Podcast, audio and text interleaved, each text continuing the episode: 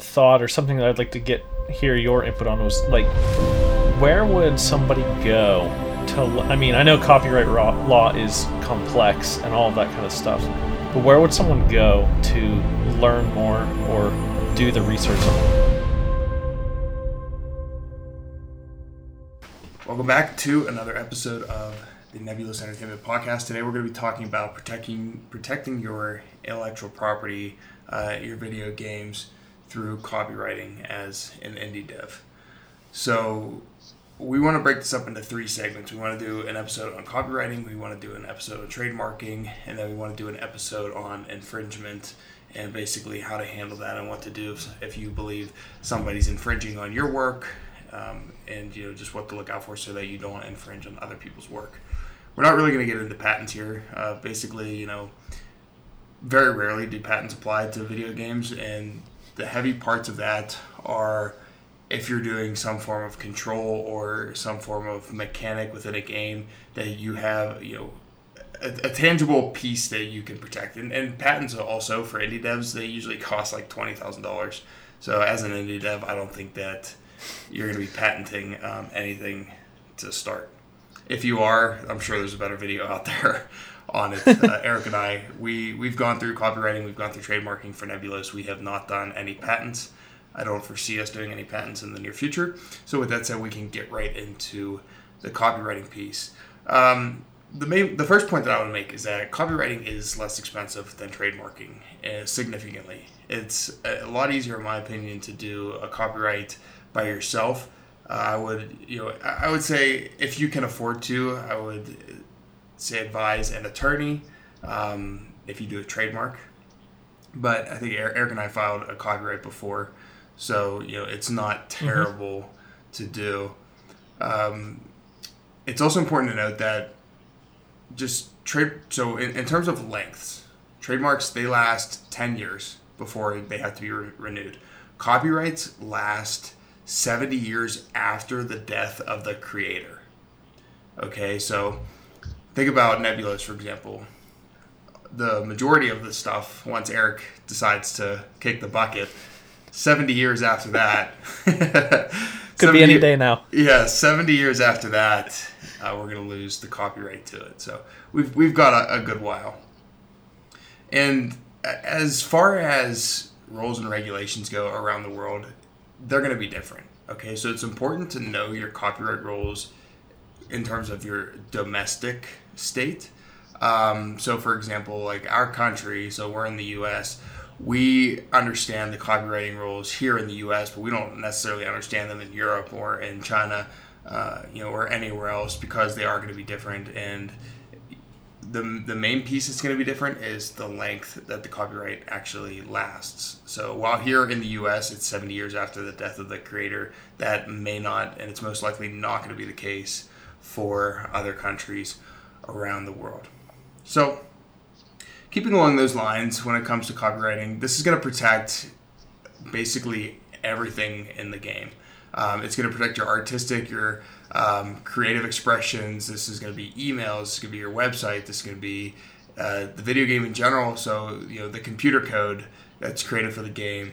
Uh, if you're writing a novel, it's going to protect your novel. Um, it, it also goes in form of protecting music, dialogue, scenes, setting images, character images within the game. So you know it's going to protect your game. Um, it, it's like an umbrella, right? So like if we were to we we trademarked um, the name Stormward Sails, but like we have the copyright for Stormward Sails and like everything under it, everything within the game falls under the Nebulos uh, umbrella for copyright protection. So, you know, this this is very very helpful for a lot of things um, and a lot of people. And the main reason being that you don't have to copyright every little single thing, and that would be one expensive, two tedious. Uh, you know, but when you're working with the USPTO, it wouldn't. I and honestly, I wouldn't be shocked if they decided to do something like that. Um, you know, when we talk more about the like the the law along this line, it doesn't protect ideas. Okay, so you know if you have an idea, if you have an expression that you want to bring into a game, um, you know if it's not a tangible property, then it's not going to be protected. Okay, this this goes for copyrighting. This goes for trademarking. This goes for uh, patents. You you can't you can't um, file to protect an idea. It's just not going to happen. Um, Eric, did you have anything so far on the copyright piece that you had a question about? So I guess my main thought or something that I'd like to get hear your input on was like, where would somebody go to? I mean, I know copyright law is complex and all of that kind of stuff, but where would someone go to learn more or do the research like you talked about with different countries? Would it be, you know, just Google it or like when you were looking, what was your sort of uh, so there's path to learn? Yeah, I mean, you know, on the internet, the internet's going to be your best friend, right? So googling it, um, your government is going to have some form of information on copyrighting, on trademarking. We here in the states have USPTO so that's like a big place where everybody goes because that's where you go to file it, right? So they're going to have the information, mm-hmm. the necessary information that you need in order to make sure that you're actually relatively filing it correctly. Um, but yeah, no, that's a good question. So uh, along those lines, you do have what's called common law. Okay, so when you create something, you have common law, which means that you have the you have the the copyright protection of said thing that you are creating. Okay, this is without registering it. However, you know if you're going to go and sue somebody or call somebody on infringement, um, and you're going to try to go after somebody because you think that they're stepping in your lane, then you're going to have to have it be actually registered as a copyright. Okay, to in order to go after them. Um, this is just a better bet for you. I'm sure that there's a way you can go after them with common law without it being registered but you're going to have an easier time if you do have it registered. So that's just going to save you money and, and trouble and heartache in the courtroom. Um, let's see. So yeah, so you, you automatically get that when you create one.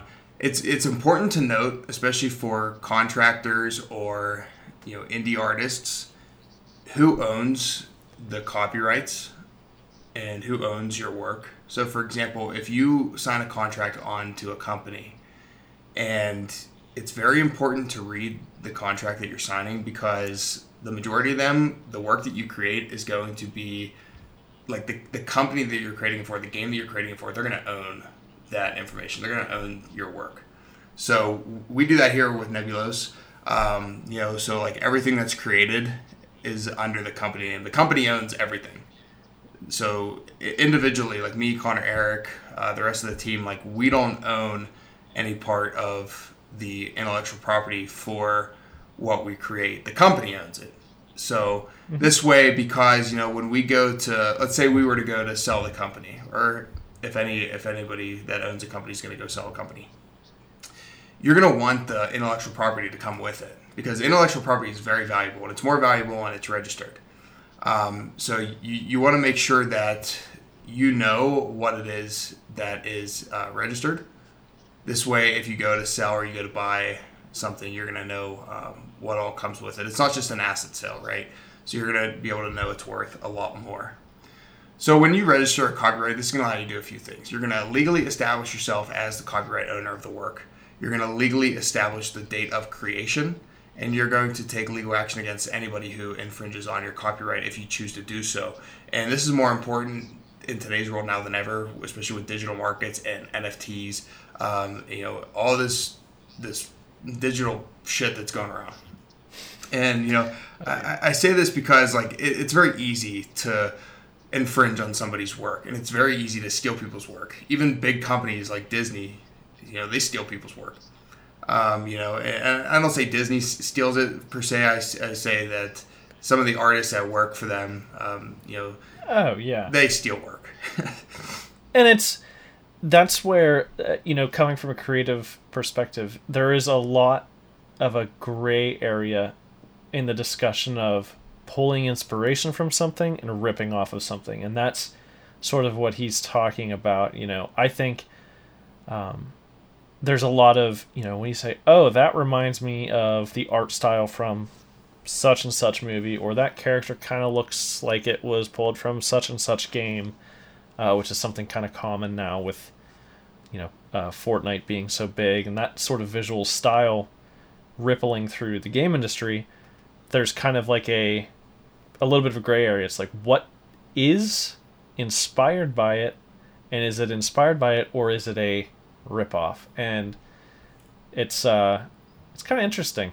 You need to be careful like, with that, right? Yeah, and that's like you know you're talking about NFTs, which to me could be an episode all on its own, but that gets into the weeds in a whole nother realm of weirdness. But right, well, because yeah. here's the thing: is if you look at logos, for example, if you want to create a logo and you find one that you enjoy that you like, you can't just add like a different line to it and be like, "Yep, this is my new logo." It's you know this line is different than you know I added a line so it's different than this other logo. If something is even similar or remotely close to what it is that you're stealing from, um, that's going to be infringement. It doesn't need to be a one to one copy. So that's important to note. Uh, there's a few a few ways that your copyright can um, basically be turned away, expired, um, or just you know fail in general. So when it comes to expiration, so copyright they come with specific uh, set of rules and regulations, right, regarding the length of the protection. Um, once the protection ceases, the work enters into the public domain. So after that 70 years, if you choose not to renew it, it's in the public domain. Uh, the public domain. So this technically applies to anything that was created before the copyright law. So I forget when the copyright law like came into play, but this I'm, I'm talking like way back in the day. Um, right. So there are things that you know before this law came out that they're they're not protected by the work if it's in the public like the quote unquote public domain. You know, um, if you fail to renew something, then you know it's no, you don't really have to worry about it uh, as, as, much. I, I believe the renewal is automatic. I would have to fact check myself on that. Um, and I believe that that was as of 1978, if I'm reading this correctly. However, if an owner fails to renew a work created before that year, then they still lose the right um, to renew, mm. and it could enter into the public domain. So, people nowadays, I mean, we're way past 1978, so you should be fine. Um, if you choose to intentionally submit it, so this is rare, but it's still a case. An owner of a work may intentionally choose to dedicate their work to the public. When you do that, you relinquish your protection. It now has entered into the public domain. And the last piece is ineligibility.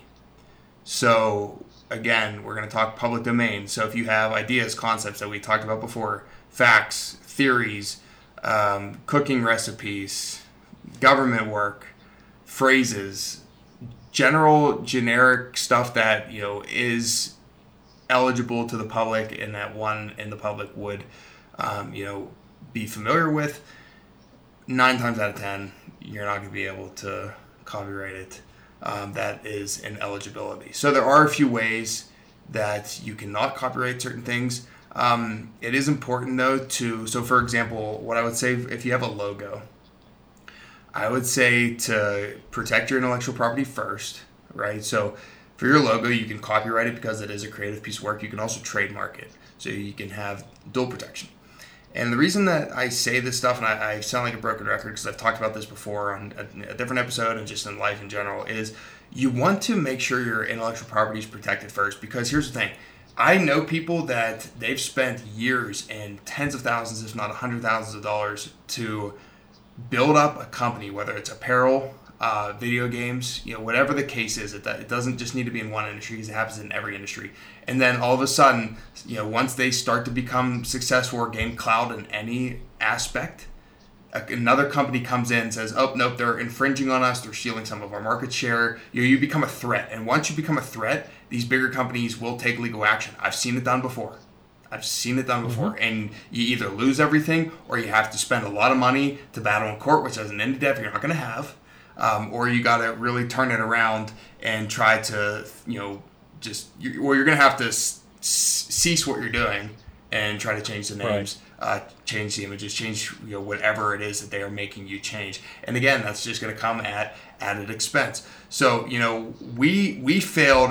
We're going to get into the trademark piece real quick because um, we failed our initial trademark for Ironclad Tides, which was the first name of Stormward Sails, mm-hmm. and this was it was for like a PC company up in Canada. They had they didn't do anything for the last like five years prior to, but they had um, they had a trademark down here in the states. It was Ironclad PC Games, and so Ironclad Tides didn't cut it because of the uh, the certain tiers that the submission fell under. And you know, it is what it is. Um, we thankfully didn't put too much work into that name, so it was easy for us to come up with something else and change change the way that we uh, called the game. So then from, from then on out, you know, Stormward Sails became Project Ironclad. We were happy with it. We worked with it. We made it work. Um, but the point to this is don't get married to something until you know that you own it. Because Definitely. it would be such a shame if you were one of those people or one of those companies that you spend all this time, money, and effort just for somebody to come along and say, nope, we've been here first, we have common law, screw you, we haven't registered, whatever, you're done. And then they take it out from under you. And trust me, yep. people will. Don't think that, oh, you're going to be an exception. Because if people have the upper hand and they have the opportunity to destroy a competitor, they're going to take it.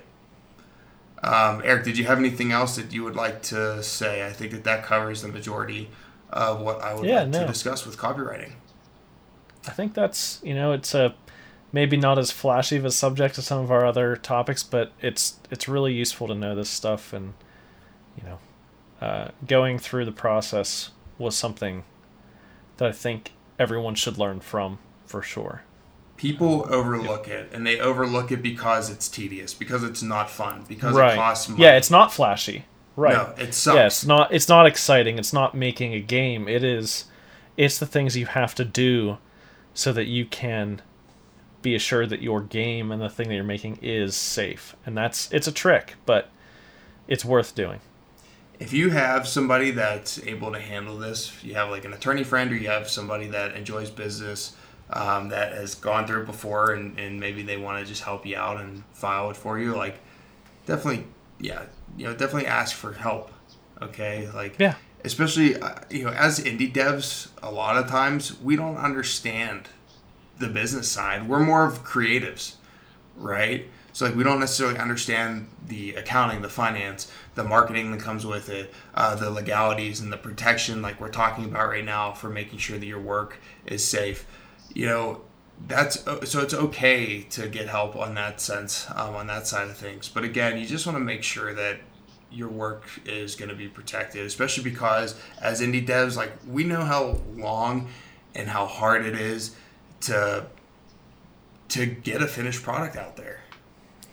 So and you know you you it's a commitment okay? And i say this because you don't want to spend a couple hundred dollars or anything just to not commit to actually building a game so make sure you're committed to building a project before you go and spend this money, right? And that's just life lesson in general. If you think that it's a you know it's a fad that you're you're it's a phase you're going to be in to game development for a month or two and then you're done and you're out, then you know what? Uh, I'm sorry, you. you just spent you just spent money and you wasted money. Um, you know, get a little progress done. Okay, get a little progress done and you know if you still want to continue with it and you know that you're going to be doing game development and this is what you love this is your passion then protect your work.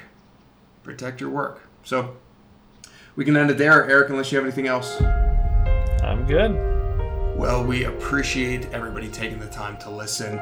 If you'd like to support us or dive deeper into the world of game development you can do so on our patreon page nebulos entertainment backslash patreon i or it was probably patreon.com backslash nebulos entertainment.